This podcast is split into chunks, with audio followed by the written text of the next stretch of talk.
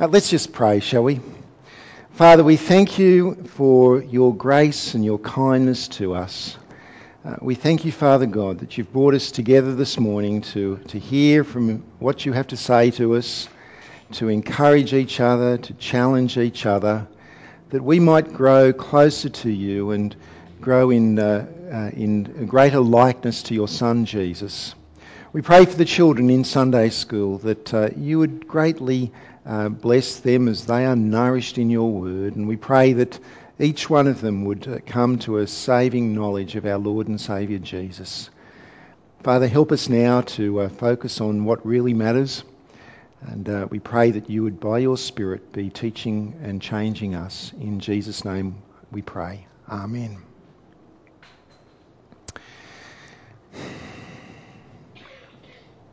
Money makes people insecure. Is that right? I'll just check my notes. Is that what I meant to say? Uh, yep, that's what I meant to say. Money makes people insecure. Uh, it doesn't quite sound right, does it, to say that? Because uh, we, we tend to think that money makes people secure, uh, not insecure. And there is a certain truth in saying that money makes people secure. I mean, I feel a little bit more secure when I see my pay go into my bank account each month. Um, I, I nev- never leave home and go downtown without a few dollars in my pocket, just in case I need some cash. And uh, when I go away on holidays, I make doubly and triply sure that I've got access to money if I'm going to need it. Are you like that?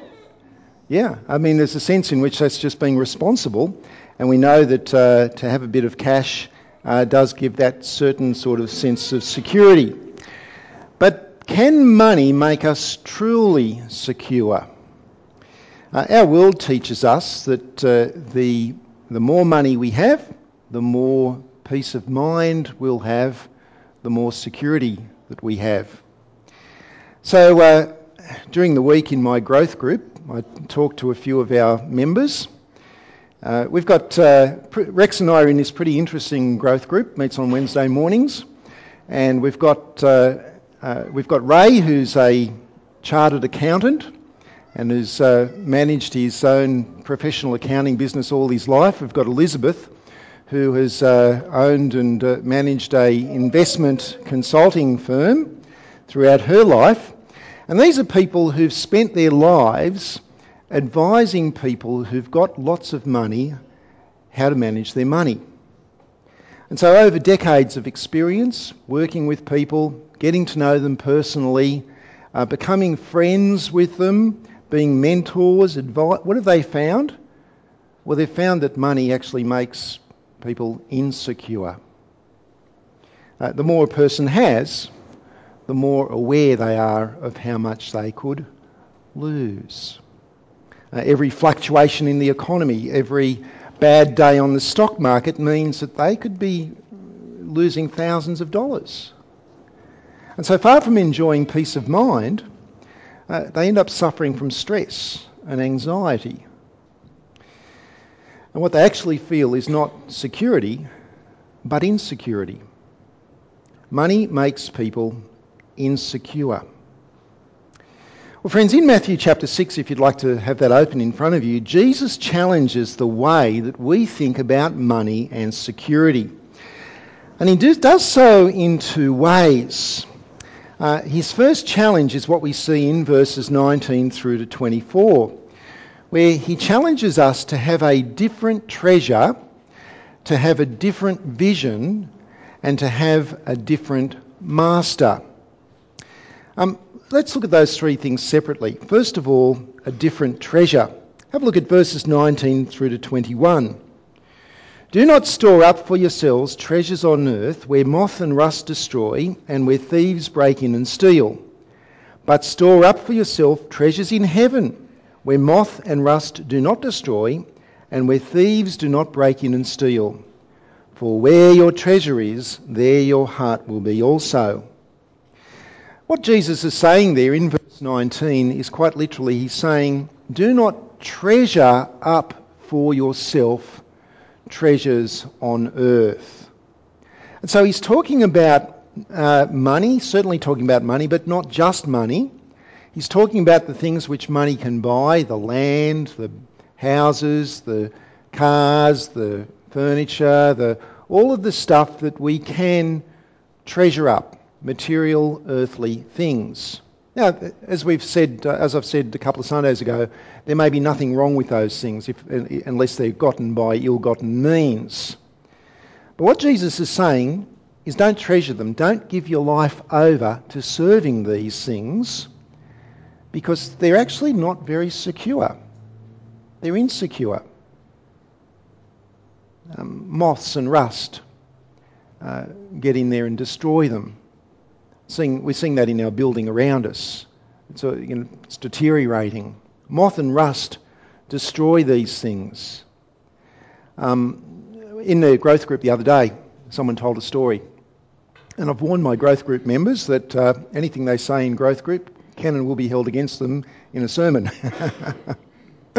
and it was, uh, uh, I think it was, um, uh, who was it was saying it? Uh, doesn't matter. Uh, someone in the growth group was saying that they, they had a friend who wanted to save up all of his money. But he was smart, he didn't trust the banks. So he didn't put it in the bank, he decided to store up all his money in his house. But he, d- he didn't trust the thieves. He knows that thieves can break into your house and steal, so he didn't put it in a jar in his kitchen. Uh, instead, he hid it in a cardboard box which he stored in the roof of his house. Went up there one day to add some more cash into his treasure. What had happened to it all? The mice had eaten all his cash. oh, that's a good story. Thelma Moulton uh, is the one who shared that with me. But most people don't do that, but people do store up their wealth in stock exchange, don't they? How secure is the stock exchange these days? Well, I did a quick check uh, just last month, September the 12th. $45 billion wiped off the value of Australian shares on one day. Uh, this month, October the 3rd, $37 billion slashed. Now, you know, these things might rebound the next day or over the next week, but how secure is it? it goes up and down like a yo-yo. So don't trust in treasures of this earth. They don't last. But more than that, we don't last either. As Job once said, naked I came from uh, my mother's womb, and naked I will depart. We all die. For a lot of people, their treasure uh, is their superannuation nest egg and what they're going to do on their, in their retirement. And they're living for that, that life is somehow going to be more meaningful when they retire. We were on holidays at Southwest Rocks a few years ago, and you know Horseshoe Bay? You don't get much of a wave there, and I was kind of floating out there in Horseshoe Bay, and I got to talk to this guy who was floating alongside me. He was an old guy, uh, he was a few years off retirement, and he said, I come from the western suburbs of Sydney, come up here for holidays every year, you know. Love it, love it. And I said, I've got, I've got two years to go and I'm going to retire. I'll cash in all, get all my superannuation. I'm going to move up here. and I'm going to buy a house and I'm going to spend all my days just in the mornings walking along the beach and floating here in the water at Horseshoe Bay and fishing and it's going to be fan. I almost said this to him, but I didn't think about it at the time. I should have said to him, I've got a mate who lives here. He's a Presbyterian minister. He spends a lot of time conducting funerals because that's what happens. You store up, and, and we don't last either. But there are treasures that we should invest in. In verse 20, Jesus says, Store up for yourself treasures in heaven. Well, what does that mean? What are these treasures in heaven? Um, Paul helps us in 1 Timothy chapter 6. I wonder if you might just turn with me over to 1 Timothy chapter 6 for a moment, which you'll find on page 841 in the Pew Bibles. And in verses 17 through to 19, he's, he's, uh, he gives a command to people who are rich. Now, let's face it, friends, that uh, uh, living here in Australia, uh, we're not exactly poor, are we? Have a look at what he says in verse 17. He says, Command those who are rich in this present world not to be arrogant, nor to put their hope in wealth, which is so uncertain, but to put their hope in God, who richly provides us with everything for our enjoyment. That's an important verse, isn't it? That God richly provides us everything for our enjoyment. We shouldn't despise material things.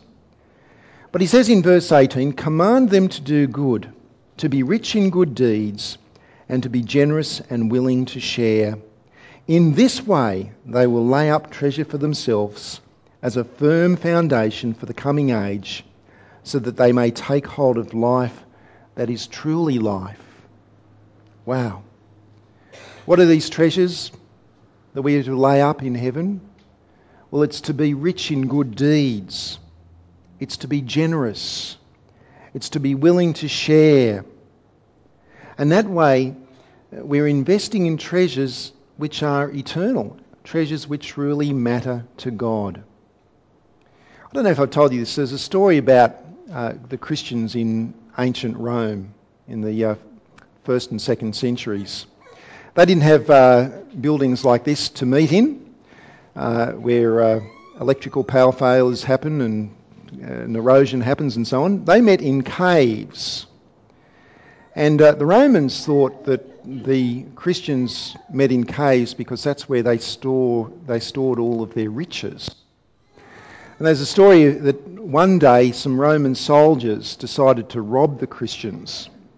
So they went into one of these caves and they, uh, they, they took hold of one of the elders of the church and said, We demand that you tell us where your riches are. And he pointed to a corner in the cave where there were some widows and some orphans who were being cared for. And he said, Over there, they're riches, they're our treasures. That's a good point, isn't it? That is what we value, that is what we are to invest in caring for people. And when we make decisions, I don't know what you what sort of thinking processes you go through when you're making financial decisions. But um, when we make financial decisions, there's, there, there's often a trade off, isn't there? Uh, do we ask ourselves the question, what is the best investment that I could be making? Could I be investing in something which is going to be of more eternal worth than the thing which I'm about to pay money for? Um, Jesus said to invest in a different treasure. But we're not going to do that unless we've got a different vision. Have a look at what he says in verses 22 to 24. Uh, the eye is the lamp of the body. If your eyes are good, your whole body will be full of light. But if your eyes are bad, your whole body will be full of darkness. If then the light within you is darkness, how great is that darkness? Um, Jesus describes our eye as being like a lamp for the body. It lets the light in, it lets the vision in. Uh, the eye is the lens through which we see things. So if I have my glasses off, as I do now, uh, look out at you guys and, you know, you're pretty good looking. That may, I, but you're blurred. I really can't see you very clearly at all. Uh, and, and, and I think that's what he's saying here. Uh, Jesus is saying that if we look at life through the lens of this fallen world, uh, then we, we just don't see life clearly. We only see this earthly life. We don't see the eternal reality. Uh, in fact, Jesus goes further. He says that if our eyes are fixed on riches and earthly treasure, then our whole life is going to be dark and it's going to be earthly. And that's why we will invest in things which just don't really matter in terms of eternity. And so we need a, a different vision. And then in verse 24, we need a different master. Again, let me read that. No one can serve two masters. Either he will hate the one and love the other, or he will be devoted to the one and despise the other. You cannot serve both God and money. So if you're a Christian, you are owned by God. Uh, he is your master. And guess what? Uh, you, you can't serve two masters. Uh, you, you can't serve both God and money. And the pursuit of money, when we pursue money, money becomes our master. Make no mistake about that. Uh, it, it determines how we will think, how we will behave, how we will live. You can't serve both. You can try. Some people do try to serve both God and money. Uh, they want to have their, um, their, their, their, their, Christian faith, uh, their heavenly hope, and they want to have their earthly pleasures as well. And you, you can't do it. You, you know, something's going to give. It's like trying to walk in two different directions at the same time. Uh, ultimately, that'll tear you apart, and uh, you, you will not be following Christ. So invest in heavenly treasures. Now, in the next section of the passage, Jesus talks a lot about worry. Uh, do you sometimes worry about money? Well, the big message in verses 24 to 34 is do not worry. Uh, you see it in verse 25.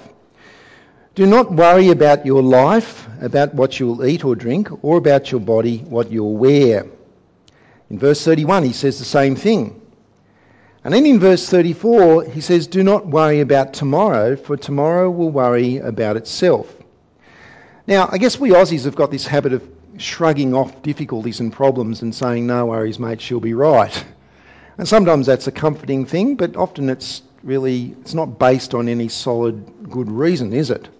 Well, Jesus gives us a good reason why we ought not to worry. Um, firstly, when we look at the world around us, the, the, uh, the immensity of the universe, the grandeur of the mountains, the, uh, the diversity of the animal kingdom, uh, we can see that God is our creator. But here Jesus says that God is also our provider. Verse 25. Therefore I tell you, do not worry about your life, what you will eat or drink, or about your body, what you'll wear. Is not life more important than food, and the body more important than clothes? Um, God has given you your very life. God has given you your body. And if He's given you those things, do you, do you think He's not going to put food in your belly or clothes on your back? As I've been thinking about this passage during the week, I've had a fresh appreciation of the birds around Port Macquarie. We've got some great birds, don't we? You know, the the, the lorikeets, aren't they? The colourful, the blue and red ones, the lorikeets and kookaburras and um, the, those those birds are downtown around those trees around dusk. Have you been down there? And it's deafening, isn't it? It's incredible, incredible. And, and you look at birds, and they're not lazy, are they? They're always flying around. They're always looking for food and pecking away at things and so on. They don't just wait for food to drop into their beaks. They work for it. But have you noticed how the whole world is literally a supermarket for them? Uh, food's there for them. They just got to go and pick it up. Look at the birds, Jesus says in verse, verse, uh, verse 20, in verse 26. Look at the birds. Um, God provides for them. Or in verse 28 to 30, Jesus points to the lilies of the field. Uh, read verse 28. And why do you worry about clothes? See how the lilies of the field grow? They do not labour or spin, yet I tell you that not even Solomon in all his splendour was dressed like one of these.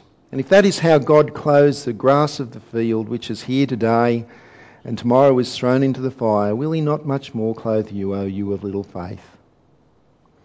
Um, during the week, in my quiet times, I've been um, reading about Solomon and uh, reading a whole section of scripture which described uh, how great Solomon's kingdom was and how magnificent the temple was that he built.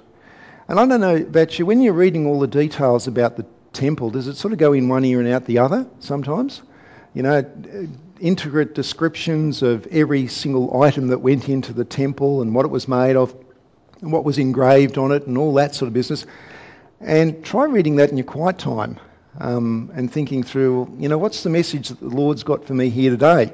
So I'm reading that in the Old Testament, then I flip over to the New Testament and read this passage, and, uh, and Jesus says, Look at the birds of, look at the lilies of the field. Not even Solomon, in all his grandeur, was dressed as one of these. And it's so true, isn't it? You look at a, at a simple. You've seen the flowers out there this morning. Have a check them out on your way out.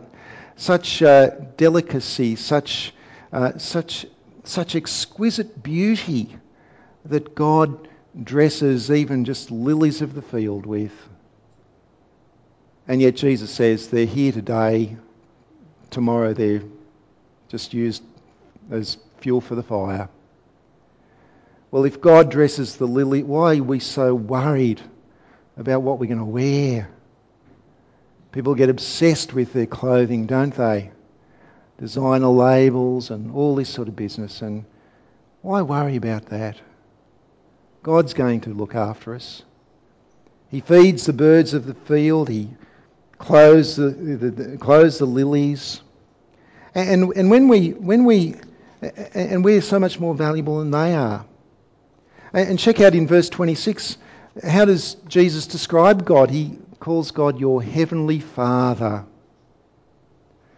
Friends, do you believe that God loves you more than he does the birds and the lilies?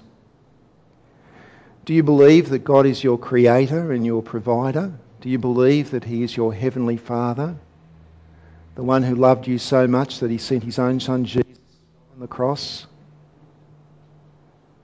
Then why worry? Why worry about what he's going to provide? And Jesus goes on to say in verse 27 you think worrying's going to add, add anything to your life? Do you think you live longer if you worry more? No, the doctors say that in fact uh, it's the opposite. Prem can correct me on this. But uh, they say that uh, worry actually has a negative effect on your circulation, uh, on your heart, and on your nervous system. So the more you worry, the shorter you're going to live. You can't add one hour to your life by worrying. But worse than that, friends, when we worry about our daily needs, it shows that we just haven't learnt the lesson from the birds and the lilies. We're not trusting that our Heavenly Father is ultimately our provider. Uh, do you sometimes struggle with this? Uh, I know that there's times of testing for all of us. But take a look at what Jesus says in verses 31 to 33. He says, So do not worry, saying, What shall we eat, or what shall we drink, or what shall we wear? For the pagans run after all these things, and your heavenly Father knows that you need them. But seek first his kingdom and his righteousness, and all these things will be given to you as well. Therefore, do not worry about tomorrow, for tomorrow will worry about itself. Each day has enough trouble of its own. Well, the pagans run after all these things, is what Jesus says. Imagine being a pagan. I mean, what a pagan there means someone who's actually not in a relationship with God. Imagine not knowing God, not having a personal friendship with your Creator. What would life be like? What would you be pursuing in life? Well, I guess you'd be thinking, well, this, this life is all that there is. And so people run after and they pursue uh, all the material things that they think that they need and the things that they want, the things that will add meaning to their lives. Pagans run after all of those things, but we know differently. We know that existence is not temporary, that it is eternal. And God's purpose for us is summed up in verse 33. In verse 33, that we should seek first his kingdom and his righteousness, and all these things will be given to you as well. What is it we should be seeking after? God's kingdom, God's righteousness. What do you think it means to seek after God's kingdom? Well, doesn't it mean that we would want more people to, to trust and love Jesus? To enter into his kingdom? What does it mean to seek first God's righteousness? Well, isn't that about obeying and honouring God in our lives? Is that what you want for your life? If so, then sometimes you'll make decisions which don't make a whole lot of sense to people who do not know God. But we don't look for security in the treasures of this world. Instead, we will invest in the things which matter to God the spread of the gospel, the salvation of non Christians, and the care and nurture of his people. Let's pray.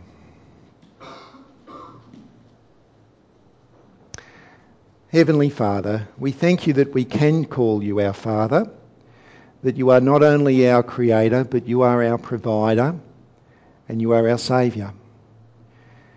Father, we thank you that uh, you do provide all good things for our enjoyment. But we confess to you, Father God, that uh, sometimes we've maybe lived as if we're pagans, uh, living as if we believe that this earthly life is all that there is. Father, uh, grant that uh, we would have a, uh, a different, uh, a different vision, a different treasure, and a different master. That we would put you f- first in all things, that we would seek the good of your kingdom, no matter what it may cost us, uh, trusting that you'll provide all that we need. And we ask in Jesus' name, Amen.